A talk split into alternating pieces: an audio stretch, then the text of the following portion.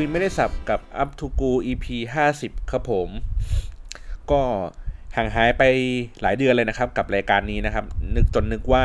จะไม่จัดกันอีกแล้วนะครับ จริงๆก็เอออยากจะจัดอยู่หลาย ๆ ครั้งนะครับ แต่ว่าด้วยตัวงานที่ค่อนข้างวุ่นวายด้วยนะครับ แล้วก็เนื้อหาสาระที่เราคิดว่าเอ๊ะอยากจะมาเล่าให้ฟังเนี่ย บางทีมันยังเก็บสะสม ได้ไม่เยอะพอหรือว่าสะสมมาแล้วยังไม่รู้สึกถึงความคันปากในการที่จะมาเล่าให้ฟังนะครับ เพราะว่าเออจริงๆผมลองอัดรายการ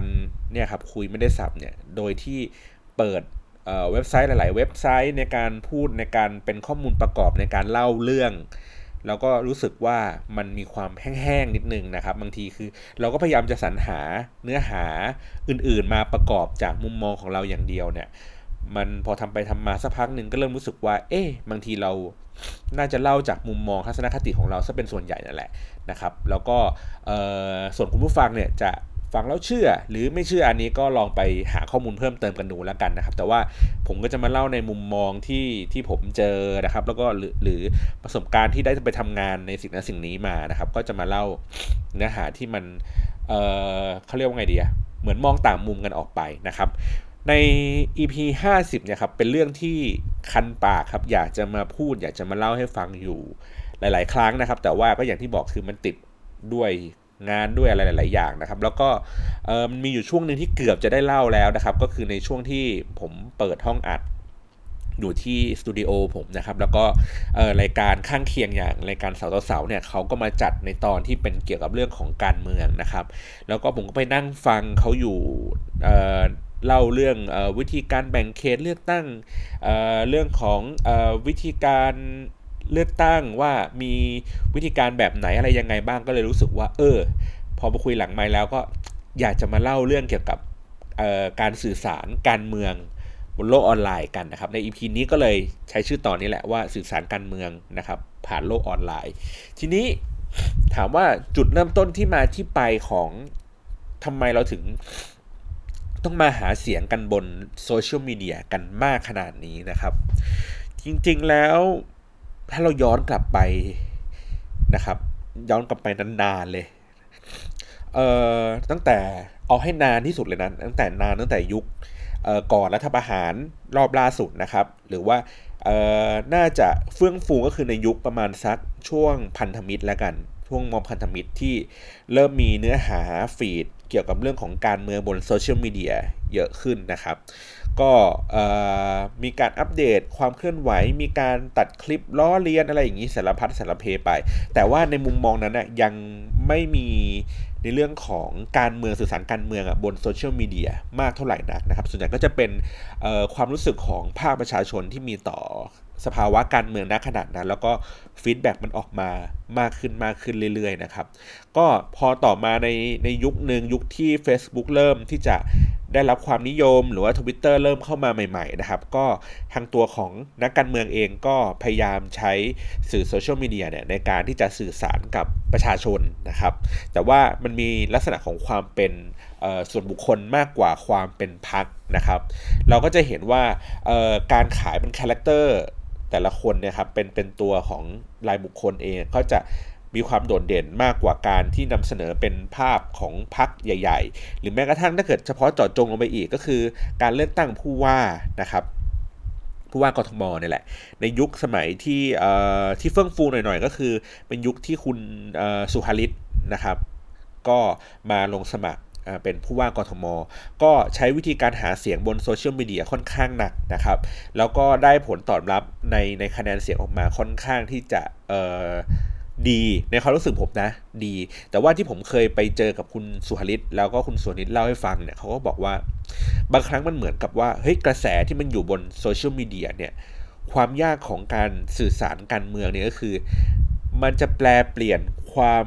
รู้สึกของผู้คนที่อยู่บนโลกโซเชียลมีเดียหรือว่าตัวที่เป็นอ่า conversation ที่เขาพูดถึง ให้กลายเป็นคะแนนเสียงได้อย่างไรนะครับ อันนี้ค่อนข้างที่จะเป็นเรื่องที่ยากเหมือนกัน เพราะว่าจริงๆผมเคยคุยกับน้องที่ออฟฟิศนะผมบอกว่าการสื่อสารการเมืองบนบนโลกออนไลน์เนี่ย ผมว่าน่าจะเป็นการตลาดที่ค่อนข้างที่จะยากที่สุดครับ ในบรรดา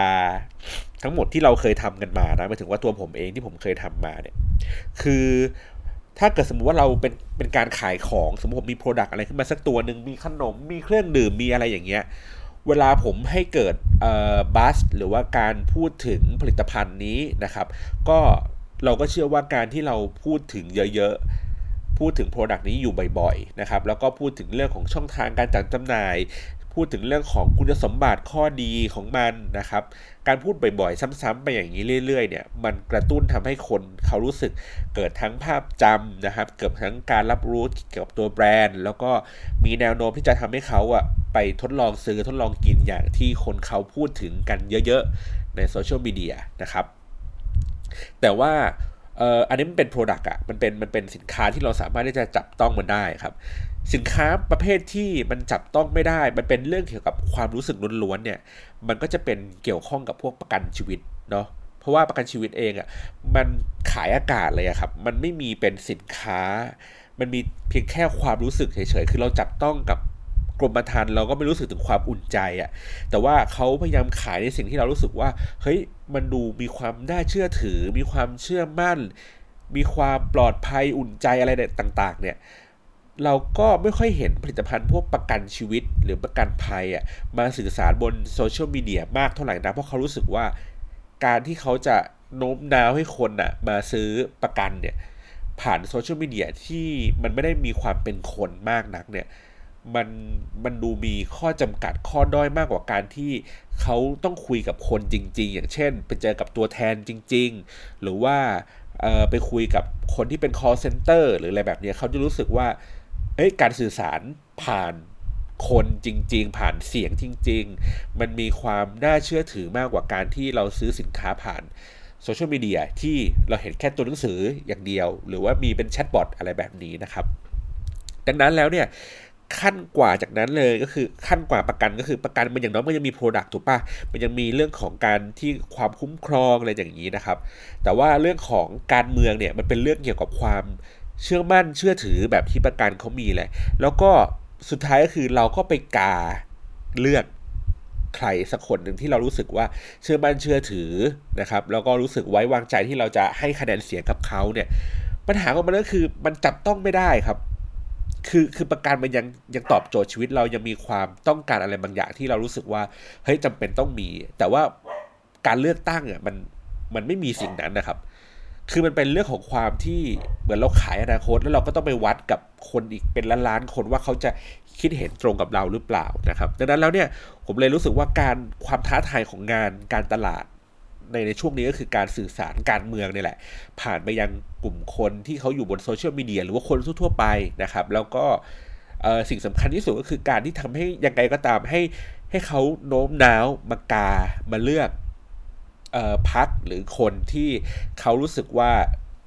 ใช่นะครับ แล้วก็สื่อสารตรงกับกลุ่มเป้าหมายนั่นแหละ ทีนี้แหละมันคือความยากนะครับของของการสื่อสารการเมืองโดยทั่ว ๆ ไป ทีนี้บังเอิญว่ามีได้มีประสบการณ์ครับได้มีส่วนร่วมในการพูดคุยเกี่ยวกับเรื่องของการสื่อสารการเมือง แล้วเราก็เลยรู้สึกว่าบางเรื่องบางอย่างเนี่ยมันเป็นเรื่องที่เรา ไม่เคยรู้มาก่อนนะครับ อย่างเช่นผมก็เพิ่งรู้นะว่าว่าวิชาสื่อสารการเมืองเนี่ยมันมีวิทยาลัยสื่อสารการเมืองของมหาวิทยาลัยเกริกนะครับเขาสอนเรื่องนี้เป็นหลักสูตรปรัชญาดุษฎีบัณฑิตนะครับ สาขาสื่อสารการเมือง ทีแรกคิดว่าคือคือผมไปเจอด็อกเตอร์ท่านหนึ่งครับเขาก็บอกว่าเขาจบ สาขาการสื่อสารการเมืองมาผมก็นึกว่า เฮ้ยโม เอาจริงนึกว่าแบบโม แต่ว่าพอมานั่งเซิร์ชดูเออจริงไว้มันมันมีอยู่ที่นี่ครับ ที่มหาวิทยาลัยเกริกนะครับเออสิ่งที่ผมรู้สึกว่าไม่เคยรู้มาก่อนเลยก็คือว่าเขาบอกเขาเขาเล่าให้ฟังนะครับว่าเออการถ่ายภาพนักการเมืองเนี่ย ต้องต้องถ่ายรูปยังไงถึงจะดูดี เอออันนี้อันนี้อันนี้ก็ไม่เคยรู้เหมือนกันนะครับ เขาบอกว่ามันต้องถ่ายภาพอยู่ในท่ามกลางฝูงชนนะครับ โดยที่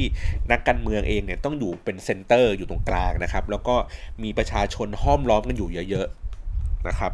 หรือเวลาถ่ายรูปออกมาเนี่ยต้องให้สีมันออกสีส้มๆ หรือบางครั้งออกมาเป็นสีชมพูอมๆชมพูหน่อยๆ ให้รู้สึกว่าคือบอกว่าสีส้มเนี่ยทำให้เกิดพลังครับ ดูแล้ว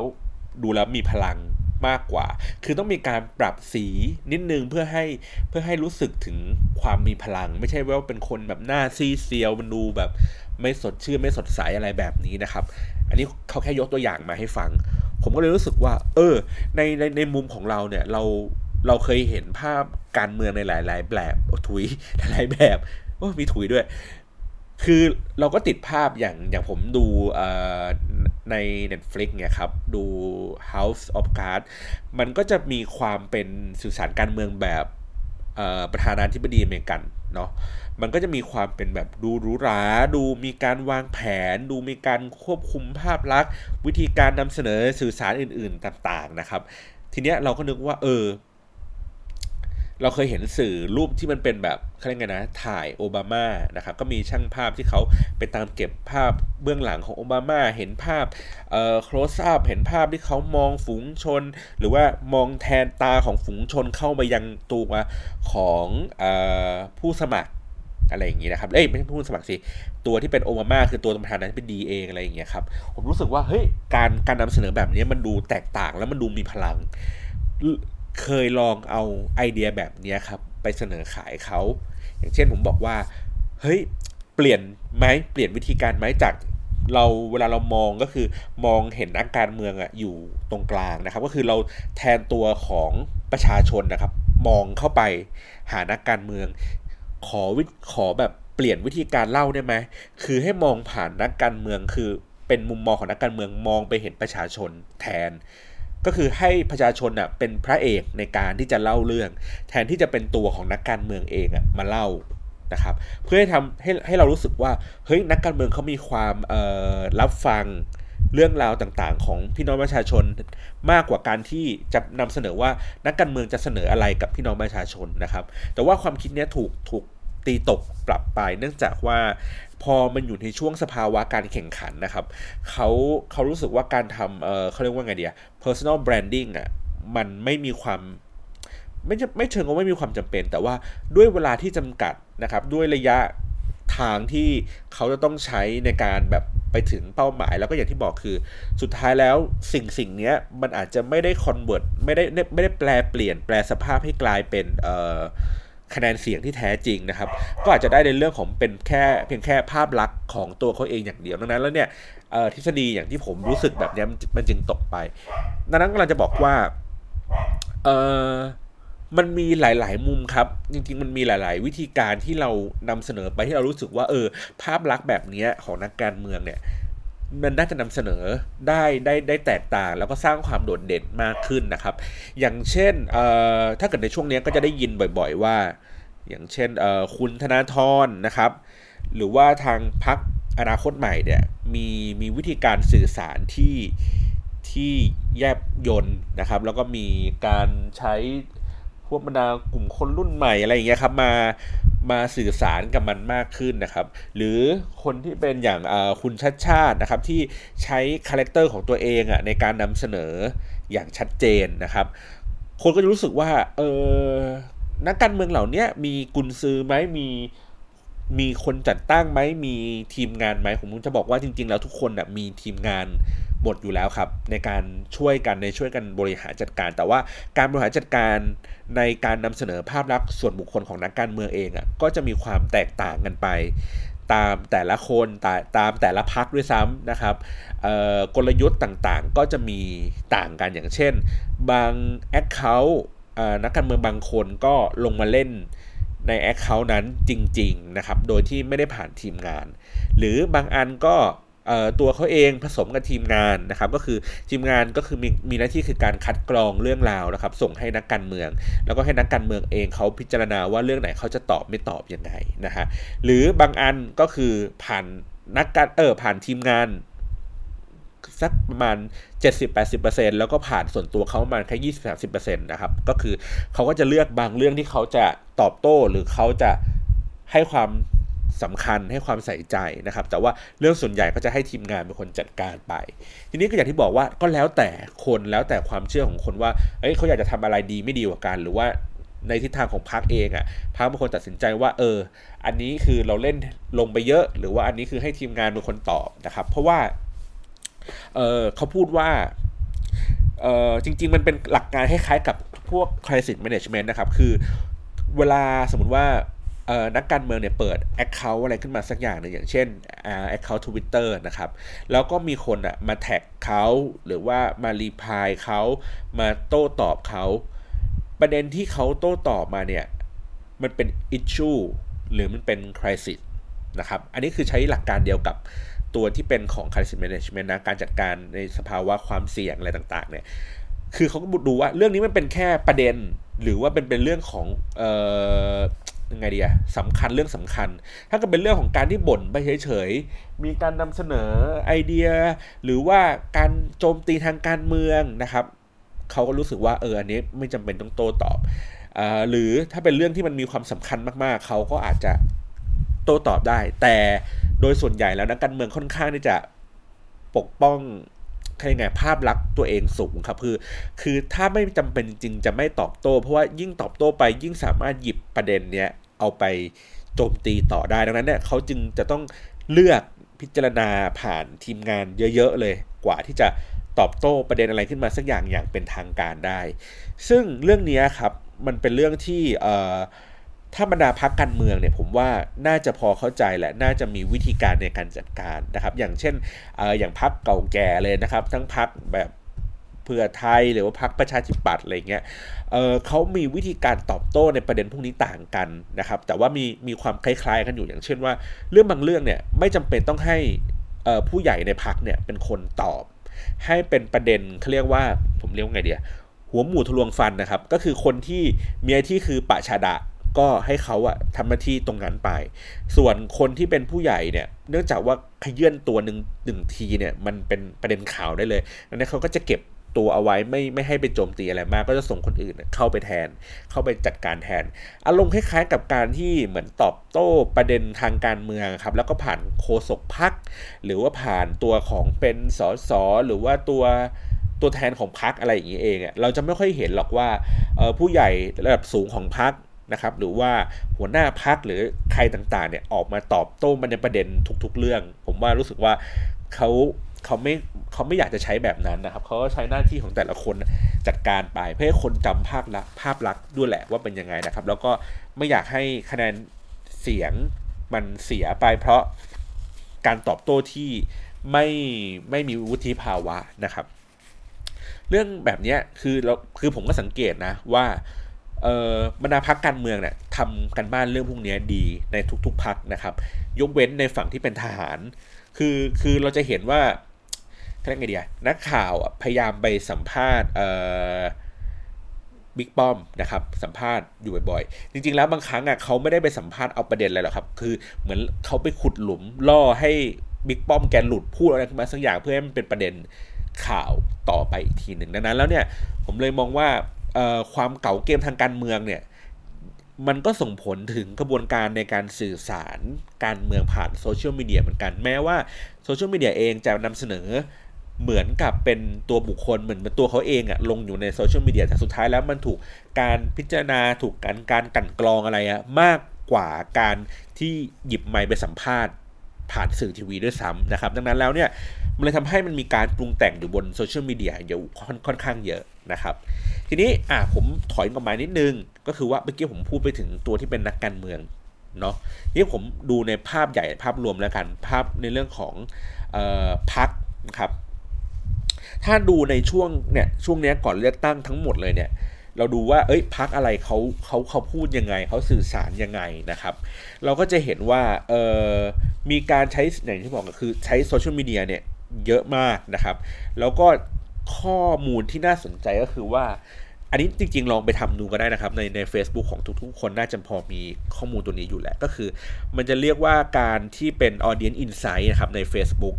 นะครับ ก็คือเขาก็จะ มันก็จะเป็นหน้าหนึ่งของ Facebook อะที่ที่ปกตินะการตลาดเนี่ยเขาก็จะเข้าไปเช็ค target audience ของคนใน Facebook ว่าเอ่อถ้าเราเลือกคนในช่วงอายุ เท่านั้นเท่านี้เนี่ยเขาจะมีพฤติกรรมอย่างไร เขาจะชอบเพจลักษณะแบบไหนนะครับเเพื่อเป็นข้อมูลในการตัดสินใจในการวางแผนการตลาดอะไรสักอย่างหนึ่งอย่างเช่น สมมติว่าผมมีผลิตภัณฑ์อะไรขึ้นมาสักอย่างหนึ่งแล้วผมอยากจะสื่อสารกับคนอายุ 30 บวก นะครับ30จนถึง50เเป็นกลุ่มคนที่อยู่ในกรุงเทพนะครับเป็นส่วนใหญ่ ผมก็จะไปเช็คในหน้าของ Audience Insight นี่แหละว่า คนอายุ 30 จนถึง 50นะครับที่อยู่ในกรุงเทพเนี่ยเขาไลฟ์เพจอะไรนะครับเขามีอาชีพอะไรประมาณไหนเนี่ยมันก็จะพอ ที่จะนำเสนอข้อมูลตรงนี้ได้ เพราะฉะนั้นเนี่ยเวลาผมจะไปเลือกหาตัวที่เป็นอินฟลูเอนเซอร์เป็นพวกเพจดังๆ ให้เขาช่วยพูดใน Product ของผมหน่อยนึงเนี่ยก็จะได้ตรงตามเป้าหมายอย่างชัดเจนนะครับ ทีนี้จะบอกว่าบังเอิญว่าผมอะทำงานอยู่ชิ้นหนึ่งก็คือต้องทำโฆษณาไปยังกลุ่มคนที่อายุประมาณสัก 50-60 นะครับ ขึ้นไป ก็เลยไปใช้ไอตัว Audience Insight เนี่ยของ Facebook นะครับ ไปลองหาดูว่า เอ๊ะเขาชอบเพจอะไร ผมจะได้ไปให้เขาไปลงโฆษณาในเพจนั้น ปรากฏว่าที่เจอคือเป็นเพจที่เกี่ยวข้องกับลุงตู่ครับ ทั้งนั้นเลย เช่นแบบ FC ลุงตู่อ่าหลานลุงตู่หรืออะไรเงี้ย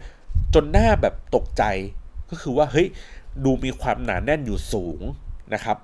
ผมก็เลยรู้สึกว่า เออ นักแสดงว่าการสื่อสารภาพลักษณ์การเมืองเนี่ยมันมันเริ่มที่จะเข้าไปยังกลุ่มคนตามช่วงอายุตามทาร์เก็ตพวกนี้มากขึ้นนะครับ ก็คือจริง ๆ แล้วอะมันไม่ได้เพิ่งเกิดเรื่องนี้ครับ มันมันมีเขาเรียกไงสัญญาณมาตั้งแต่ช่วงที่เราจะเริ่มรู้ว่ามันมีช่วงเลือกตั้งนะครับ ก็คือแต่ละพักการเมืองก็พยายามสื่อสารด้วยวิธีการต่างๆนะครับ ก็มีทั้งซื้อโฆษณาเราก็จะเห็นว่า โอ้โหมีบางช่วงบางตอนเนี่ยก็จะเห็นโฆษณาของพรรคการเมืองเนี่ยโผล่ขึ้นมา ทั้งใน Google บนเว็บไซต์คือซื้อแบนเนอร์นะครับ ผ่านทาง Facebook ที่ซื้อแอดซื้อวิดีโอบูธโพสต์ต่างๆ ใน Twitter ก็มีให้เห็นบ้างใน IG อะไรอย่างเงี้ยก็มี คือไม่ว่าจะไปที่ไหนคุณก็เห็นหมดเลย โดยเฉพาะผมว่าโดยเฉพาะแบนเนอร์เนี่ยผมเห็นเยอะมากนะที่เกี่ยวข้องกับพรรคการเมือง นอกจากนั้นมันยังมีเขาเรียกไงนะ เพจที่เกี่ยวข้องกับการเมืองครับ แต่ไม่ได้นำเสนอในในมุมมองจากพรรคการเมือง ก็คือบรรดาพวกเหล่าแฟนๆนะครับแฟนๆที่เขาเรียกไงเนี่ยเลือกข้างว่าว่าเขาอะ support ใครนะครับอย่างเช่นเออแฟนลุงตู่เขาก็จะมีเพจในกลุ่มเครือข่ายของแฟนลุงตู่เออแฟนที่เป็นเออพวกกปปสก็ก็จะมีเออเพจของเขานะครับ เพจฝั่งที่โจมตี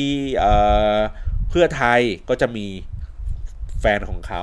เพจที่เอาไว้โจมตีทหารก็จะมีของเขานะครับ คือคือมันจะแบ่งกลุ่มแบ่งหมวดอะไรเงี้ยค่อนข้างที่จะแบบหลากหลาย แล้วก็เพจพวกเนี้ยที่น่ากลัวก็คือมันบูสต์โพสต์หนักมากนะครับ ผมจะจะเคยเจอเพจพวกอะไรไทยทรูเอ่อหรืออะไรต่างๆ เหล่านี้ครับ ซึ่ง คือถ้าเราเข้าไปดูแล้วเราจะรู้สึกว่า เฮ้ย อันนี้มันเป็นเหมือนสื่อเลือกข้างก็คือ เรื่องจะนำเสนอในมุมมอง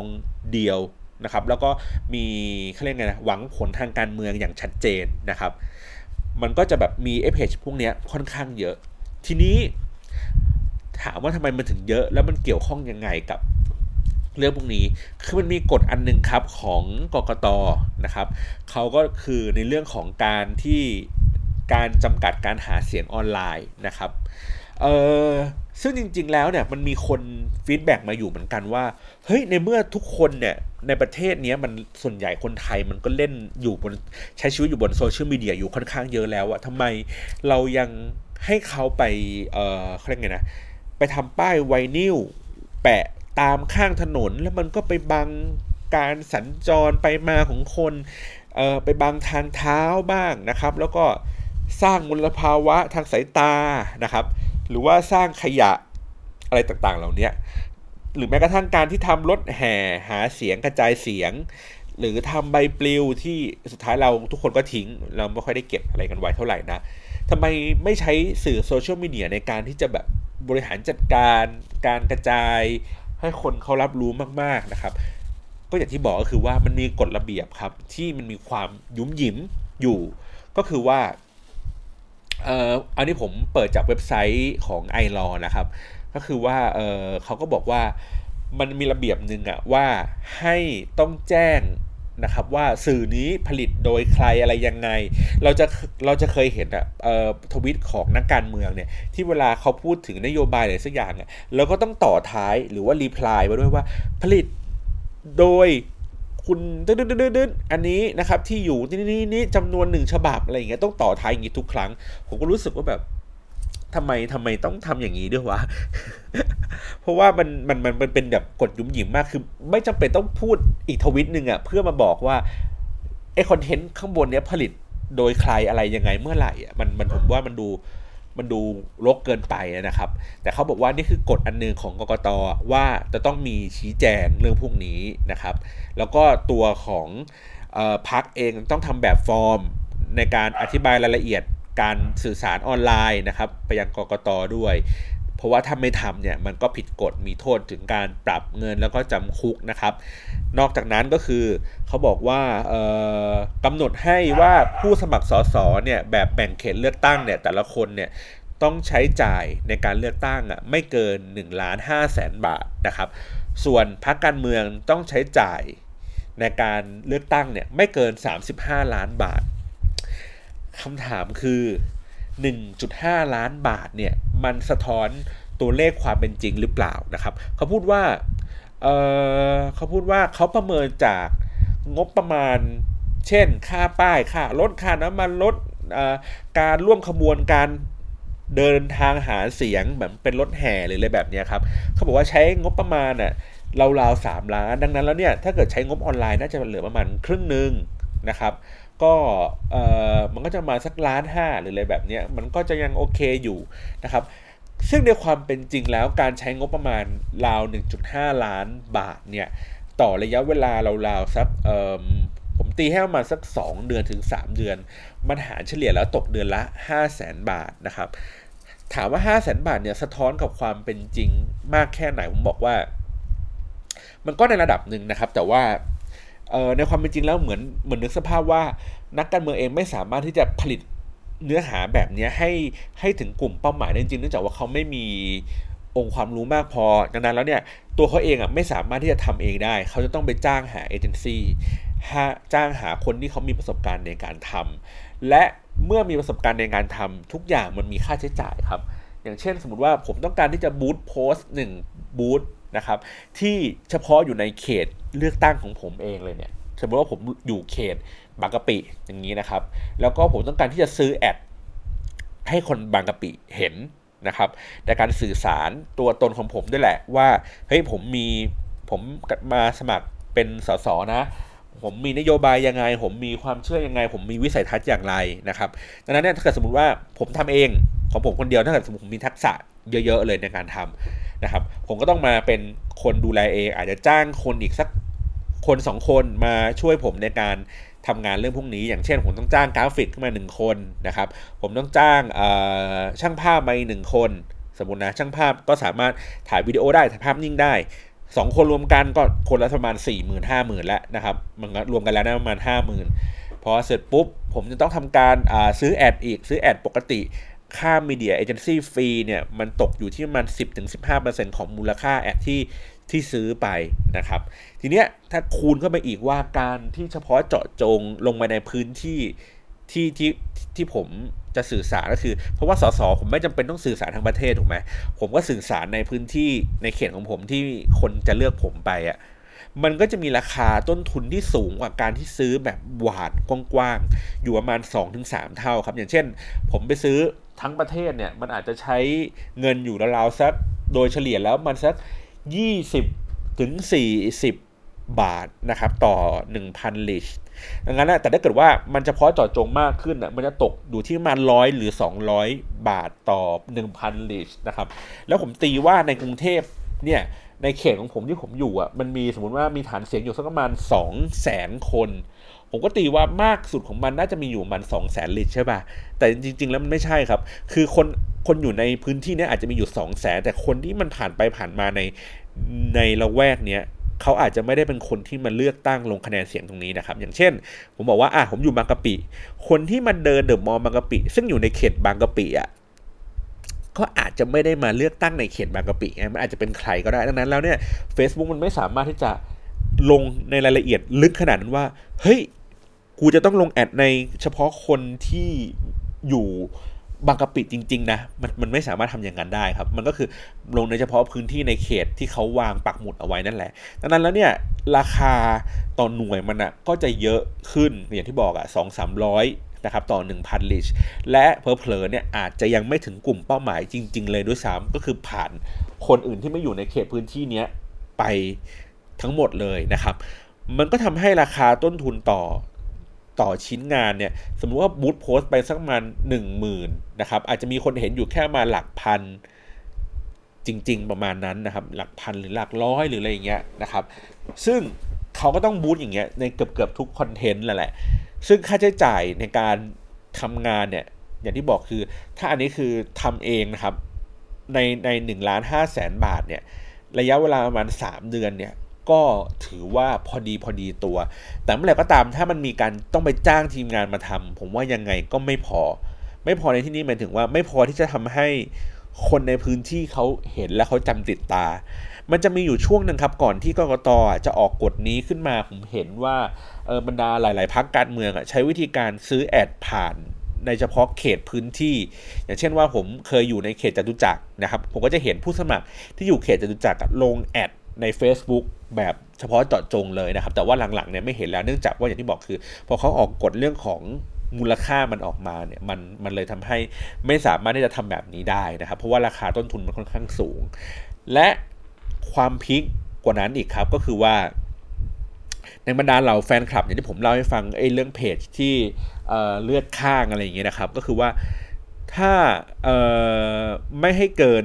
10,000 บาทมันถึงว่าหากมีการช่วยเหลือผู้สมัคร หรือพรรคการเมืองในการหาเสียงออนไลน์ อันนี้คือในกรกตนะครับ หากมีค่าใช้จ่ายในการจัดทำสื่อเนี่ยหรือค่าตอบแทนต่างๆ ในการหาเสียงออนไลน์เนี่ย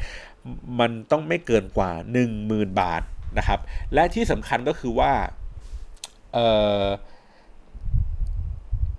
ถ้าเรื่องนั้นเป็นเรื่องที่กระทบกระทั่งอะไรสักอย่างหนึ่งขึ้นมาเนี่ยแล้วกกตเขาจะมองว่าถ้าถ้าสมมตินะครับมันมีเพจเพจหนึ่งที่เขาเใส่ข้อมูลอะไรขึ้นมาสักอย่างเพื่อโจมตีอีกฝั่งหนึ่งแล้วคนที่ได้ประโยชน์จากสิ่งนี้ไม่ทำการแย้งว่าเฮ้ยเพจนี้ไม่ควรทำนะเขาจะถือว่า เพจนี้สมรู้ร่วมคิดกับคนที่ได้ประโยชน์ อ้าว งงเลยสิ คือคือมันมีกฎอะไรลักษณะแบบนี้ยุ่มยิ้มอยู่พอสมควรดังนั้นมันเลยทำให้ตัวนักการเมืองเอง หรือว่าพรรคการเมืองเองเนี่ยก็สงวนท่าทีในการสื่อสารบนโซเชียลมีเดียอยู่พอสมควรนะครับ แล้วก็ใช้ใช้ความพิจารณาอย่างที่ท่วนบางที่ก็ต้องแบบผ่านนักกฎหมายก่อนที่จะโพสต์ด้วยซ้ำนะครับ มันก็เลยทำให้ เขาเรียกไงเดีอะสีสันของการสื่อสารในในสื่อสารการเมืองบนโซเชียลมีเดียเนี่ยก็ค่อนข้างที่จะระมัดระวังกันนะครับ คือเล่นมากก็ไม่ได้นะครับ หรือโจมตีหนักๆก็ไม่ได้ มันก็เลยทำให้หลาย ๆ คนเขาก็ตั้งข้อสงสัยว่า เอ๊ะทำไมอย่างเช่นอย่างพรรคอนาคตใหม่ที่มันมีแฮชแท็กแบบฟ้ารักพ่อ อันนี้คือเขาปั่นเขาสร้างอะไรกันกันขึ้นมาหรือเปล่านะครับ ผมก็เลยมองว่า อันนี้ผมเคยวิเคราะห์ให้หลาย ๆ คนฟังไปว่า คือถามว่ามันมีคนที่เขาวางแผนทำสิ่งนี้ไหม ผมก็มองว่าทุกอย่างมันก็มีแผนนะครับ เพียงแต่ว่าแผนในในการทำงานเนี่ยมันมันมันขึ้นอยู่กับว่า คุณวางแผนตั้งแต่ต้น หรือคุณจับกระแสแล้วคุณวางแผนต่อเพื่อให้กระแสนั้นมันต่อเนื่องอีกทีหนึ่งนะครับ ออย่างเช่นอันนี้ผมไม่สามารถที่จะฟันธงได้ว่ามันถูกปั้นขึ้นมาตั้งแต่แรกหรือเปล่า แต่ว่าถ้าเก็บข้อมูลดูอะผมรู้สึกว่ากระแสของคุณธนาธรบนทวิตเตอร์อย่างเช่นแบบพวกฟ้ารักพ่ออะไรเงี้ยมันเกิดขึ้นมาจากตัวที่เป็น buzz จริง ๆ นะครับ เกิดเกิดขึ้นจากคนทั่วไป generate conversation พวกนี้ขึ้นมาในระดับหนึ่งนะครับ แล้วก็ต่อด้วยขยายขยายให้มันกว้างไกลขึ้นก็คือผ่านทางที่ตัวที่เป็นออนไลน์อินฟลูเอนเซอร์นะครับ ก็จริงๆก็มีทฤษฎีเรื่องของออนไลน์อินฟลูเอนเซอร์อยู่หลาย ๆ ครั้งที่ผมพูดว่ามันมีทั้งการสร้างกระแสและเกาะกระแสขึ้นมาในตัว ดังนั้นเนี่ยกระแสที่มันเกิดขึ้นมาเขาอาจจะออนไลน์อินฟลูเอนเซอร์เองอาจจะไม่ได้ supportกับกระแสนั้นนะครับไม่ถึงว่าคือเขาอาจจะไม่ได้สนับสนุน หรือว่าไม่ได้เห็นด้วยกับคนคนนี้แต่ว่าเกาะกระแสเนื่องจากกระแสมันมาแล้ว ก็ขอเป็นส่วนหนึ่งในการทำสิ่งนี้ขึ้นมา อย่างเช่นที่ผมรู้สึกว่าผมชอบที่สุดในบรรดา การสื่อสารของ ของคุณธนาธรก็คือว่าผมเพิ่งเห็นคลิปอันนึงครับว่าคุณธนาธรไปไปอยู่ในเพจที่เป็นรีวิวเอ่อพวกบรรดาบิวตี้บล็อกเกอร์ครับเขาใช้แฮชแท็กว่าบตบกเลยแหละนะครับแล้วก็ให้คุณธนาธรมารีวิวเอ่อลิปสติกนะครับสามสีผมจำแม่นเลยนะ มีตั้งแต่เอ่อกระกระกุหลาบแห่งกบฏนะครับ แล้วก็สีน้ำเงินแห่งเจตจำนงหรืออะไรสักอย่างหนึ่งอะซึ่งมันเป็นคำพูดของคุณธนาธรเองเลยนะครับ ก็เลยรู้สึกว่า เออเขาเขาพยายามแบบไปเจาะกลุ่มที่เป็นกลุ่มเป้าหมายใหม่ ๆ แล้วก็รู้สึกว่าการเป็นนักการเมืองนี้มันต้องแบบลงทุนเนาะลงทุนไปไปทำในสิ่งที่ดูแล้วแบบขัดแย้งกับภาพลักษณ์ของตัวเองบ้างอะไรเงี้ยครับดูดูจากเป็นคนที่มีความจริงจังในความมุ่งมั่นตั้งใจในการที่จะเปลี่ยนประเทศกลายเป็นแบบ แค่ชวนผู้หญิงเปลี่ยนสีลิปสติกแล้วอะไรเงี้ยครับก็เลยดูดูรู้สึกขำๆดีดูดูไว้ดูคลายเครียดอะไรเงี้ยแต่ว่าผมไม่รู้สึกถึงการที่จะทำให้อย่างที่บอกคือสุดท้ายแล้วไม่ว่าจะสื่อสารแบบไหนครับ คือพรรคการเมืองสูงสุดคือพยายามจะสื่อสารเพื่อทำใด ๆ ก็ได้เพื่อให้คนกาเลือกเขาไปอีกทีหนึ่งแต่ว่ากว่าจะการเลือกเขามันมีหลายสูตรครับ เช่น บางคนเขาจะพูดว่า ต้องทำให้ให้นักการเมืองเองอะ่ะอยู่ในกระแสของคนอยู่ตลอดเวลา ให้คนพูดถึงอยู่ตลอด มันจะได้ไม่ลืมนะครับเราก็จะเห็นอย่างเช่นอะคุณธนาธรอะช่วงนี้ก็จะเริ่มแผ่วๆมาแล้วนะครับ หรือว่าอ่าลุงตู่เนี่ยลุงตู่แกก็จะแบบตลอดเวลาคือทำตัวเองให้มีมีซีนอยู่ตลอดเลยเดี๋ยวเดี๋ยวมีซีนอะลุงตู่ไม่ไหวกับลุงป้อมมาสลับกันไปสลับกันมาแต่ว่าไอ้ซีนที่คุณได้อาจจะแบบไม่ได้ดีนะครับ ก็คือกลายเป็นเรื่อง เสียหายมากกว่าเรื่องที่จะสร้างคะแนนเสียงนะครับ ก็หรืออหรืออย่างอย่างหลาย ๆ ท่านนะครับที่ที่ผมเคยเคยเห็นก็อย่างเช่นว่าเเขารู้สึกว่าบางครั้งเนี่ยไม่จำเป็นต้องทำเรื่องที่เป็นกระแสตลอดเวลานะครับ แต่พยายามขายของบ้างบางคนเขาก็พูดนะบอกว่าเออเพราะว่ากระแสเนี่ยทำยังไงอะเดี๋ยวก็ดังเดี๋ยวก็ดัง แต่ว่าสุดท้ายแล้วไม่โน้มน้าวให้คนน่ะมากาเขาหรอก มันก็เคยทำให้เรามีพื้นที่สื่อมากขึ้นนะครับเขาก็ไปเน้นในเรื่องของการที่เป็นเรื่องของวิสัยทัศน์นะครับ เรื่องของอนโยบาย เรื่องของการที่เป็นเขาเรียกไงเนี่ยขายเรื่องของประสบการณ์ ความน่าเชื่อถือ การเป็นลงพื้นที่ต่างๆนะครับ ก็จะสื่อสารภาพพวกนั้นไปแทนนะฮะหรือเพจหลาย ๆ เพจที่ ที่พยายามพูดถึงเรื่องของการเมืองเองเนี่ยก็อย่างที่บอกคือทั้งก่อกระแสและสร้างกระแสในตัว บางเพจบางที่เนี่ยก็พยายามที่จะ เอาเรื่องที่มันเป็นเรื่องที่มีความสนใจอย่างเช่นเรื่องของอ่าสว250 เสียงอะไรอย่างนี้ครับมาเล่ามาเปลี่ยนวิธีการนำเสนอในในรูปแบบต่างๆ อย่างเช่นทำเป็นการ์ตูนบ้างทำเป็นอินโฟกราฟิกบ้างนะครับ หรือว่ามีการสรุปมีการย่อยเนื้อหาออกมาต่างๆ ให้ให้มันเข้าใจง่ายมากขึ้นนะครับ ซึ่งก็เลยทำให้ทั้งหมดเลยเนี่ยการสื่อสารการเมืองเนี่ย มันเป็นเรื่องที่น่าสนุกนะหมายถึงว่าช่วงนี้ด้วยนะเป็นช่วงที่แบบใกล้เลือกตั้งมากๆ แล้วเนี่ยเดี๋ยวคุณจะได้เห็นข้อมูลอีกเยอะมากเลยครับ อย่างเช่นว่าเออเขาเรียกไงเดียพวกโพพวกข้อมูลต่างๆ หรือแม้กระทั่งข้อมูลที่มันออกมาเนี่ยอาจจะจริงหรือเท็จก็ไม่รู้นะ ก็จะมีอย่างเช่นพวก I.O. ที่เราเคยได้ยินกันก็คือทีมงานที่ที่สร้างกระแสสร้างข่าวพวกนี้มานะครับ มันก็จะมีทั้งเรื่องที่มันจริงนะครับ แต่ว่าเล่าด้านเดียว อ่าหรือเรื่องที่มันถูกบิดเบือนนะครับ ก็ถูกตั้งใจมีมีมีความประสงค์ที่จะทำให้เกิดความลดทอนความน่าเชื่อถือลงนะครับซึ่งไอ้คนที่ทำเนี่ยไม่ใช่ไม่ใช่ฝั่งทหารอย่างเดียวอยู่แล้วล่ะนะครับ มันอาจจะเป็นฝั่งที่อย่างที่บอกคือคนที่เขารักเขาชอบฝั่งใดฝั่งหนึ่งนะครับ จนแบบคลั่งสุดๆ แล้วเพราะนั้นเนี่ยเขาก็จะพยายามหาเนื้อหาที่จะไป ดิสเครดิตของฝั่งตรงข้ามอยู่นะครับ เพราะฉะนั้นแล้วเนี่ยพอเรื่องนี้มันไม่มีการบริหารจัดการที่ดีนะครับ คือหน่วยงานกลางเองก็ไม่สามารถที่จะตรวจสอบ เพราะว่าอย่างที่บอกคือ ถ้าพยายามตรวจสอบหรือเคร่งครัดกับมันมากขึ้น มันก็มีผลได้ผลเสียต่อต่อการเมืองนะครับ ดังนั้นแล้วเนี่ยเขาก็รู้สึกว่า เออ ปล่อยป่าละเลยไป มันตัวเขาเองก็อาจจะได้ อย่างที่ผมเคยพูดประมาณว่า คือเราทุกคนที่อยู่ในประเทศนี้ล้วน ได้ประโยชน์จากช่องโหว่ของทุกๆเรื่องนะครับ โดยที่เราโดยที่เราไม่รู้ตัวไม่ถึงว่าคุณรู้สึกว่าคนบนท้องถนนเนี่ยไม่เคารพกฎจราจรนะครับ เดี๋ยวมอไซค์ก็แซงนู่นแซงนี่ไป แต่คุณเองก็ได้ประโยชน์จากการที่คุณขับรถไปทับเส้นทึบหรือว่าเปลี่ยนเลนโดยที่ไม่เปิดไฟเลี้ยว โดยที่ไม่มีใครมาร้องเรียนหรือวอยวายหรือสั่งปรับคุณเช่นเดียวกัน ดังนั้นแล้วเนี่ยคือทุกคนได้ประโยชน์จากข้อบกพร่องของระบบนี้อยู่ตลอดเวลา ดังนั้นแล้วเนี่ยมันก็เลยทำให้เราอะยิ่งหย่อนยานในเรื่องของระเบียบในการ จัดการนะครับอย่างเช่นเนี่ยกลับไปที่เรื่องของพวกเฟกนิวพวกข่าวปลอมข่าวลวงอะไรต่างๆเนี่ยคือเนื่องจากว่ามันมีอีกฝั่งหนึ่งที่เขาได้ประโยชน์จากการที่เขาปล่อยข่าวลวงอยู่ดังนั้นแล้วเนี่ยมันก็เลยไม่มีใครที่จะมาควบคุมจัดการมันอย่างชัดเจนนะครับ หรืออย่างเช่นอะอย่างเช่นเมื่อกี้ผมย้อนกลับไปก็คืออะกกตเป็นคนบอกว่าให้ใช้งบประมาณประมาณ 1.5 ล้านบาทในการสื่อสารออนไลน์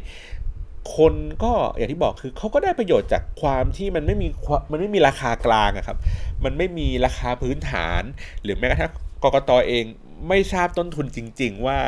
ในการสื่อสารออนไลน์เองอะมันมีค่าใช้จ่ายที่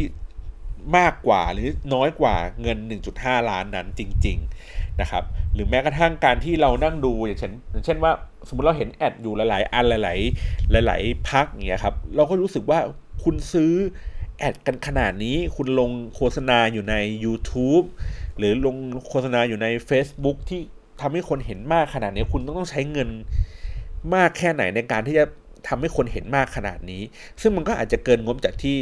กกตตั้งไว้แต่ว่าอย่างที่บอกคือเขาอาจจะไม่ได้มีข้อมูลเพื่อมายืนยันมากพอว่าอะไรมันมากอะไรมันน้อยเกินไปนะครับ ดังนั้นแล้วโดยสรุปก็คือก็ช่วงนี้ก็จะเป็นช่วงที่ เข้มข้นเรื่องการเมืองเนาะในอีกสักประมาณ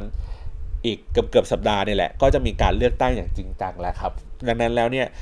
ก็ขอฝากแล้วกันว่าพยายามดูข้อมูลที่พูดถึงเรื่องเกี่ยวกับการเมืองให้ให้เรียกไงอะไม่ต้องไปอินกับมันมากครับหมายถึงว่าเราพยายามที่จะศึกษากลยุทธ์ ศึกษาวิธีการ ศึกษารูปแบบศึกษาว่าทำไมเขาถึง จับกระแสพวกนี้ได้เร็วทำไมเขาถึงเลือกที่จะซื้อแอดแบบนั้นแบบนี้นะครับทำไมเขาถึงเลือกที่จะใช้ภาพแบบนี้ทำไมเขาถึงเลือกที่จะสื่อสารผ่านตัวเองมากกว่าผ่านทีมงานหรืออะไรต่างๆ เหล่านี้นะครับ ก็พยายามเรียนรู้จากเรื่องพวกนี้ดูเพราะผมรู้สึกว่าอย่างที่บอกก็คือ การสื่อสารการเมืองเป็นเรื่องที่ยากที่สุดในบรรดาสื่อสารการตลาดทั้งหมดเลย เพราะว่ามันทำให้คนไปกาเนี่ยกว่าที่ เขาจะรู้ว่าสุดท้ายแล้วเขาลงประมาณกันไปเท่าไหร่ ลงในโซเชียลมีเดียเขามีเปิดเพจเขาซื้อแอดกันไปเท่าไหร่ แล้วสุดท้ายมันสามารถที่จะแปลเปลี่ยนให้กลายเป็นคะแนนเสียงได้มากแค่ไหน ถ้าสมมติว่าครั้งนี้มันออกมาแล้วมันประสบความสำเร็จครับ ในการเลือกตั้งครั้งหน้าเนี่ย ผมว่ามันจะยิ่งทำให้สื่อโซเชียลมีเดียยิ่งมีความสำคัญมากขึ้น ยิ่งมีความเฟื่องฟูมากขึ้น แล้วก็ ยิ่งมีความซับซ้อนในเรื่องของวิธีการทำงานมากขึ้นไปอีกนะครับ ก็ยังไงก็ลองอพิจารณาดูอย่างทวนถีนะครับ แล้วก็ลองดูลองวิเคราะห์ดูแบบที่เปิดใจกว้างๆครับ ไม่ต้องดูว่าใครพวกใครยังไงนะครับ เราก็พยายามเก็บข้อมูลอย่างผมเองเนี่ยก็พยายามดูทั้งฝั่งที่สุดตรงในแต่ละฝั่งก็คือเก็บข้อมูลเพื่อที่เราจะมาหาตัวที่เป็นเอ่อ learning ต่างๆ ดูนะครับ โอเค วันนี้ก็พอหอมปากหอมคอเราๆนี้นะครับ ก็ลองไปดูพวกเพจ อย่างเช่นพวกไอรอนะครับ หรือว่าพวกสำนักข่าวออนไลน์ที่เขาสรุปประเด็นเกี่ยวกับเรื่องของการสื่อสารออนไลน์ของพรรคการเมืองเนี่ยก็น่าสนใจดีนะครับ ช่วงนี้ก็พยายามลองศึกษาดูแล้วก็ คาดหวังว่าเราคงจะได้กลับมาเจอกันอีกในเร็วๆวันนี้นะครับหมายถึงว่าไม่ใช่เลือกตั้งนะหมายถึงว่ารายการผมเนี่ยแหละนะครับท่านจะมีเวลาก็จะมาหาเรื่องราวหาประเด็นอะไรมาเล่าให้ฟังมากขึ้นนะครับ วันนี้ขอบคุณสำหรับการรับฟังมากครับ สวัสดีครับ